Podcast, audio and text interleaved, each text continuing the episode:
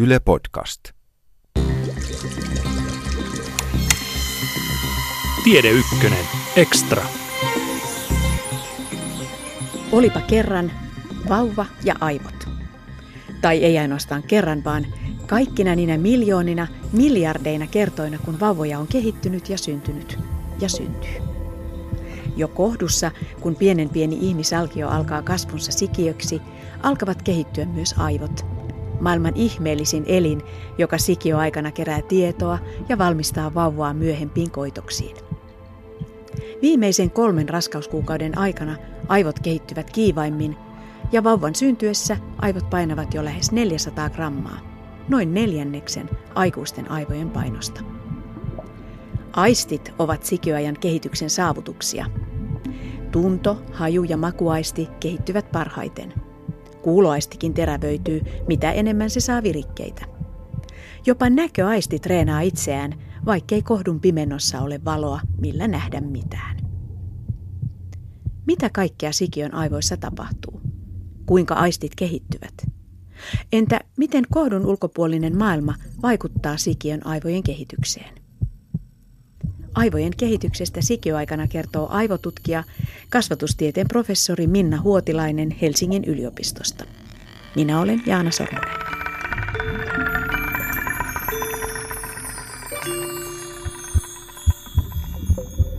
Mitä siellä sikiön aivoissa tapahtuu? No, mua tietysti kiinnostaa tämä kognitiivinen kehitys, eli se, että millä tavalla sikioaikana opitaan kuulemaan, haistamaan, maistamaan. Ei oikeastaan opita juuri näkemään, mutta opitaan tuntemaan, miten äiti liikkuu tai missä asennossa ollaan. Ja, ja tota, nämä on kaikki semmoisia tietoja ja taitoja, mitkä sitten sinne myöhemmälle iälle kantaa. Miten aivot rakentuvat?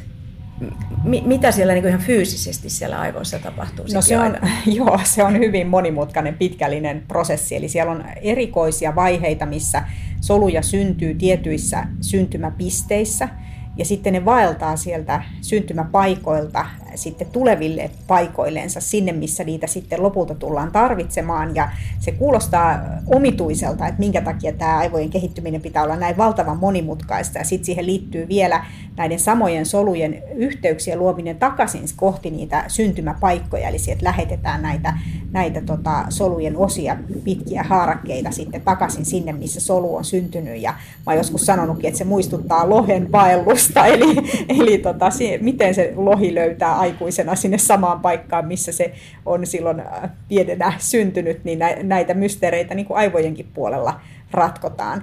Äh, rakennusohjeet on tosi monimutkaiset, mutta niitä siellä sitten seurataan ja, ja tota, siitä ne aivot rakentuu ja mielenkiintoisella tavalla siihen rakennusohjeisiin, jotka on siis ihan geneettiset, niin niihin punoutuu sitten tämä ympäristö. Eli siellä ympäristössä pitää olla tiettyjä asioita. Äidin pitää elää sopivan, rauhallista, mukavaa elämää ja olla tyytyväinen elämäänsä, niin silloin kohdun ympäristö on hyvä sille aivojen kehitykselle. Ja sitten siellä tietysti on näitä ärsykkeitä.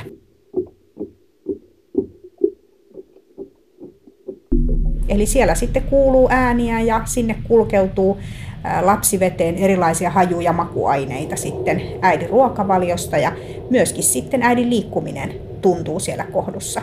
Ja nämä mielenkiintoisesti sitten punoutuu siihen kehitykseen. Eli voisi ajatella, että ne geneettiset ohjeet kertoo, että miten aivot pitää rakentaa ja sitten nämä ympäristötekijät sitten myötä vaikuttaa siihen, että entistä enemmän tarkkenee se rakennusohje juuri siihen ympäristön sopivaksi.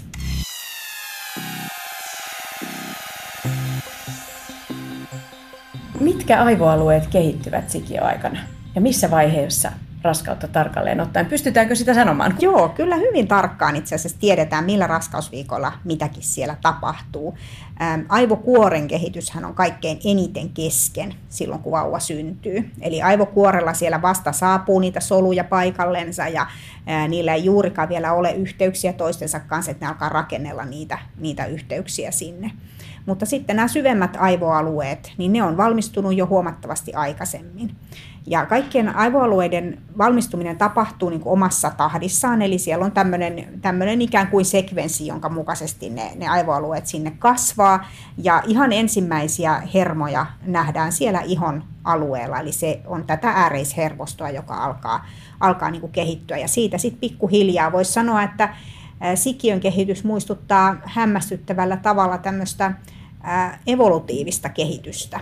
Eli sikiöaikana aivojen kehitys sinne kehittyy yksi kerrallaan niitä aivoalueita, joita nähdään sitten kehittyneemmillä eläimillä. Eli aluksi aloitetaan niistä yksinkertaisista, joskus puhutaan liskoaivoista, eli niistä aivojen osista, jotka on hyvin yleisiä eläinkunnassa. Melkein kaikilla eläimillä, joilla on keskushermosto, niin löytyy näitä samoja aivoalueita. Niistä se kehitys alkaa ja jatkuu sitten siitä kohti näitä kortikaalisia alueita. Ensin siis tuntoaistikoon. No joo, tuntoaistista puhuminen, voi, joku voi sanoa, että se on vähän liiottelua, että puhutaan tuntoaistista, mutta kysymys on näistä tuntoaistin soluista, jotka on siis osa ihoa.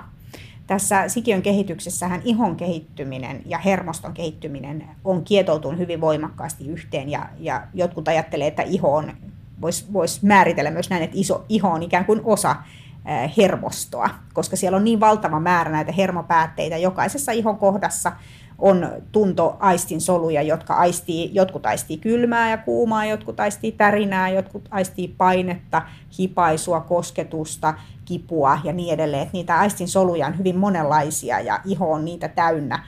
Ja nämä aistinsolut ja niiden yhteys niin kuin lihaksistoon on se ensimmäinen, joka siellä valmistuu. Eli siellä nähdään esimerkiksi tämmöinen säpsähdysrefleksi, että jos ihoa kosketetaan, niin se ihon lähinnä sitä oleva lihas hiukan supistuu.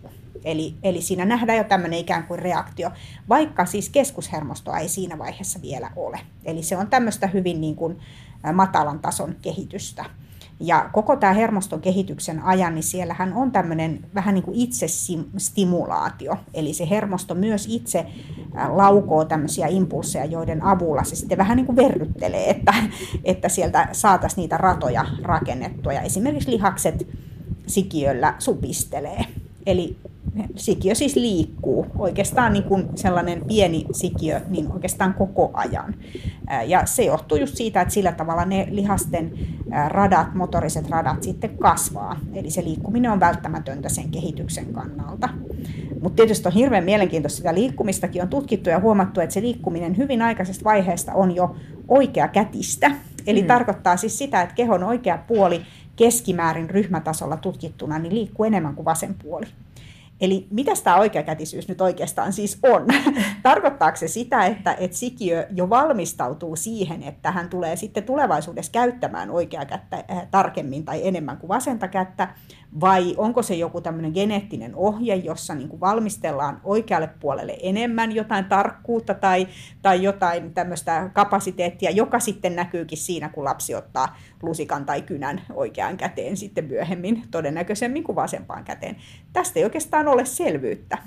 Eli tässä törmätään tähän hauskaan kysymykseen, kun kysytään, että onko tämä perinnöllistä vai onko tämä ympäristön vaikutusta, niin kaikki tämä sikiötutkimus näyttää, että kysymys on huonosti asetettu. Eli että me ei oikeastaan voida vastata siihen. Tämä perimä ja ympäristö kietoutuu niin voimakkaasti yhteen, että se sekoittaa mahdollisuuden edes kysyä tällaista kysymystä.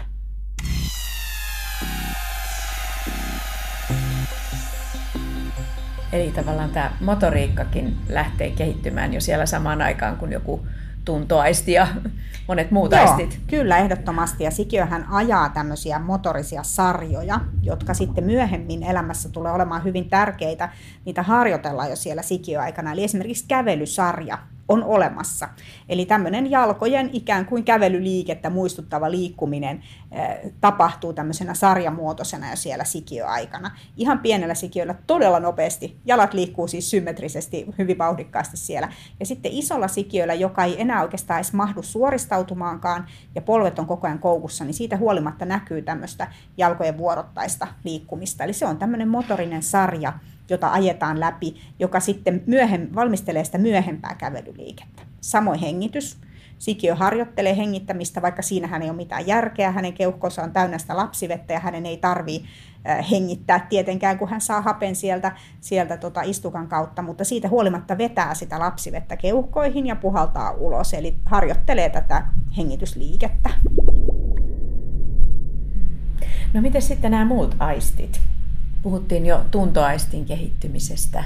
Mitä muita aisteja silloin sikioaikana kehittyy? No seuraavaksi alkaa sitten tämmöinen haju makuaisti, joka on vähän tämmöinen sekoitus, niin kuin meillä aikuisillakin. Eli makuaistimuksethan on aika isolta osalta hajuaistimuksia, että meillä ei ole kauhean monipuolisia makuaistinsoluja kielessä tai suussa, mutta sitten me käytetään tätä hajuaistia siinä tukena.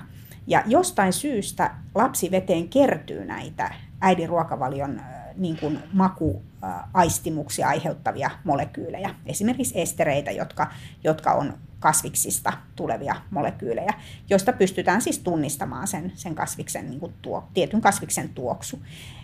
Lapsivesi kerää ikään kuin näytteitä näistä äidin verenkierrosta ja vähän niin kuin konsentroi niitä. Eli lapsivedessä on vahvemmin näitä haju- ja makuaineita kuin mitä äidin verenkierrossa on.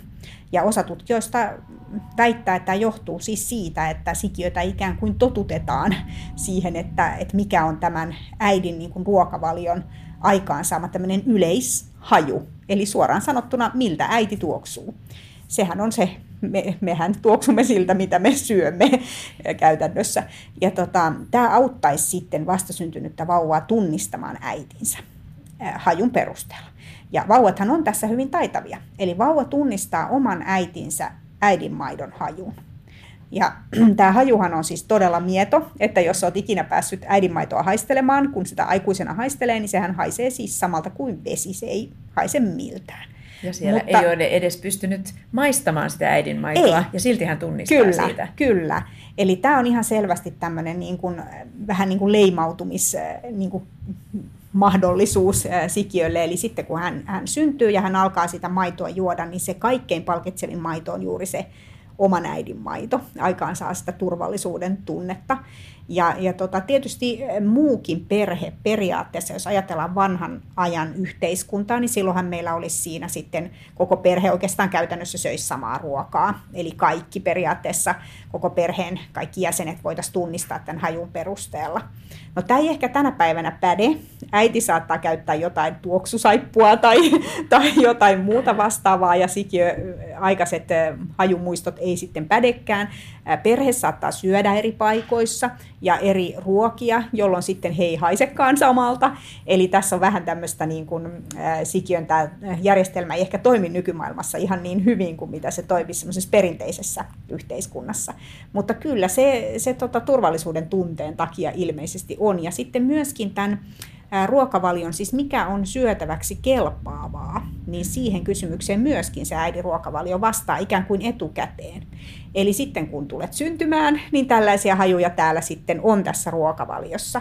Ja nämä samat hajuaineethan on tietysti sit siinä äidin maidossa. Jos äidin ruokavalio ei muutu siinä, kun hän synnyttää lapsen, niin hän jatkaa, jatkaa saman ruoan syömistä, niin silloin se haju pysyy samana. Eli se on silloin tuttu ja, ja sama tulee jatkumaan sitten, kun vauvalle aletaan tarjoilemaan ruokaa, niin todennäköisesti sitten niitä samoja ruokia tarjoillaan kuin mitä äiti on raskausaikana ja imetysaikana syönyt. Eli niihin on vähän niin kuin ennakkotottumus jo olemassa sieltä. Niin, voiko ajatella, että, että jos äiti syö hyvin yksipuolista ruokaa raskausaikana, niin tämä vauva ei tavallaan totu moniin makuihin ja hänen on vaikeampi sitten alkaa mm, tavallaan tutustumaan niin, niihin makuihin, tai niin. täytyy tutustua, ne ei mene luontevasti. Joo, näin voisi päätellä. Tästä ei ole tutkimusnäyttöä olemassa, mutta siitä kyllä on, että äidin ruokavalio ja lapsen ruokavalio tässä monipuolisuudessa niin korreloi. Eli sekin mun mielestä voisi olla, totta kai siinä äitihän tekee paljon valintoja siitä, että mitä lapsi syö, eli ne voi olla myös ihan tämmöisiä tietoisiakin valintoja, mutta se voi olla myös näihin mieltymyksiin liittyvää.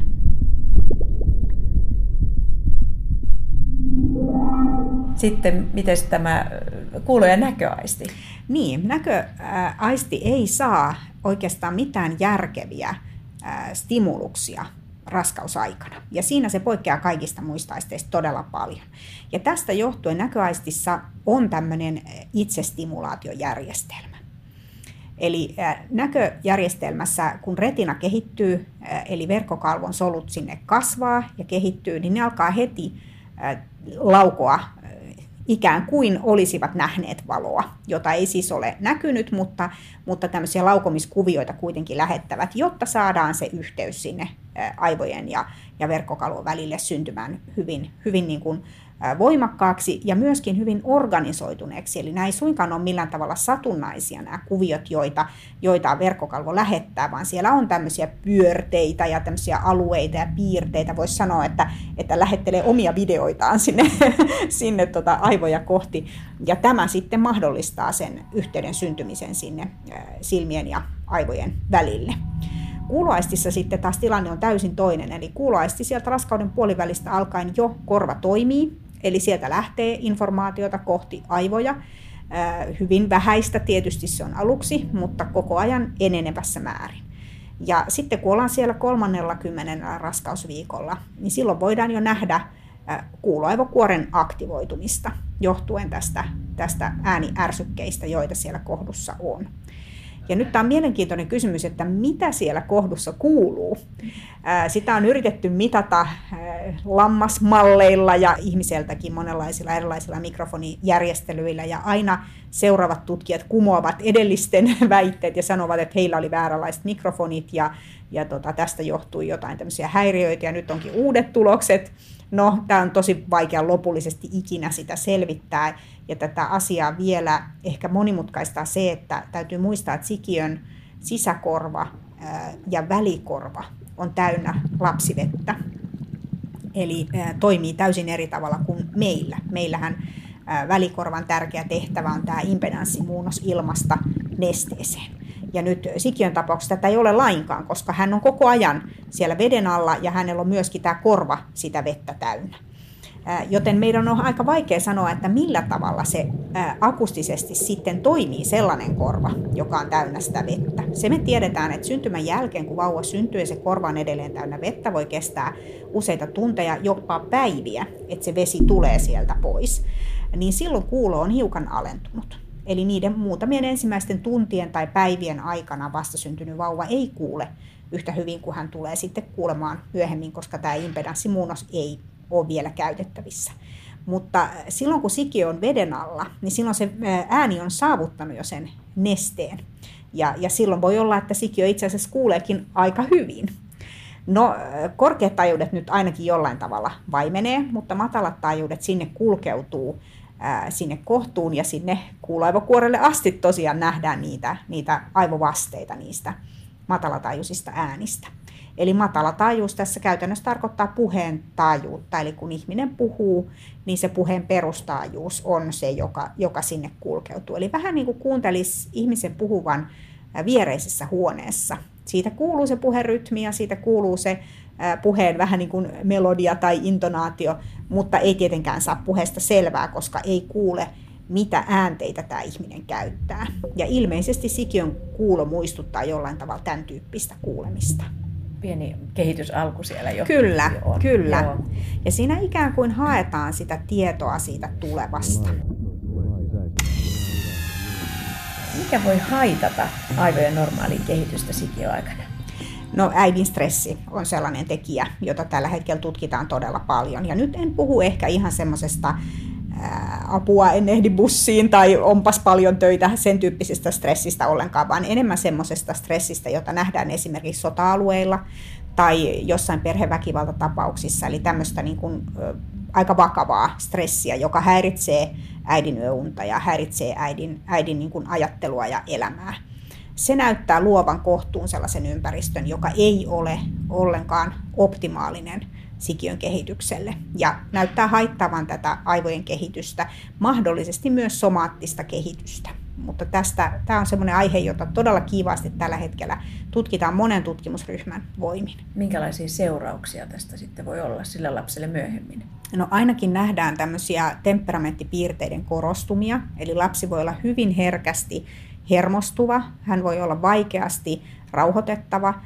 Nämä on kaikki tämmöisiä stressiadaptaatioita, eli, eli mukautumi, mukautumisia siihen tilanteeseen, että raskausaikana on joutunut kasvamaan näiden stressihormonien vaikutuksen alaisena. Ja, ja se ei ole suinkaan niin kuin optimaalinen tilanne. Sitten on tietenkin kaikki erilaiset toksiinit, eli päihteet, joita äiti voi käyttää raskausaikana. Niiden vaikutusta on tutkittu jo pitkään ja tiedetään aika tarkkaan, että mitä eri päihteistä voi seurata. Suomessahan alkoholi on se yleisin sikiötä haittava toksiini. Ja sitten myöskin huumausaineiden käyttäjä äidit Suomessa on sillä tavalla erityisiä, että he on yleensä tällaisia sekakäyttäjiä jolloin sitten on vielä, vielä monimutkaisempi se kasvuympäristö ja siellä on enemmän näitä haittaavia tekijöitä. Et tästähän keskustellaan kovasti, että millä tavalla näitä äitejä voitaisiin mahdollisimman hyvin auttaa. No mikä sitten tukee aivojen kehitystä sikiöaikana? No mä sanoisin, että sitä tukee se hyvä elämä. Eli se, että, että äiti kokee tämmöistä hallinnan tunnetta oma elämässä, omassa elämässään. Että hän kokee, että homman hanskassa ja, ja elää semmoista ihan tavallista elämää. Nukkuminen on tietysti hyvin keskeistä ja sehän on sitten hermostuttavaa siellä loppuraskaudessa, kun se vatsa alkaa estää joillain äidillä ihan oikeasti sitä nukkumista niin, että ei pysty nukkumaan kuin ihan hetken aikaa. Et silloin täytyy ruveta sit niitä päiväunia suosimaan, kun jos ne yöunet, pitkät työunet ei enää onnistu. Mutta nukkuminen on hyvin keskeistä. Ja sitten sosiaalinen elämä, ulkoilu, liikkuminen ja hyvä ruokavalio, niin siinä se oikeastaan se resepti taitaa olla. Vauvan aivojen kehityksestä sikioaikana kertoi aivotutkija, kasvatustieteen professori Minna Huotilainen Helsingin yliopistosta. Tämän Tiedeykkönen Ekstran neliosaisen vauvan aivojen kehitystä käsittelevän sarjan muissa osissa puhutaan vauvan kielen kehityksestä, muistista ja tunneelämästä. Ohjelmasarjan on toimittanut Jaana Sormunen ja äänisuunnittelusta vastasi Katja Kostiainen.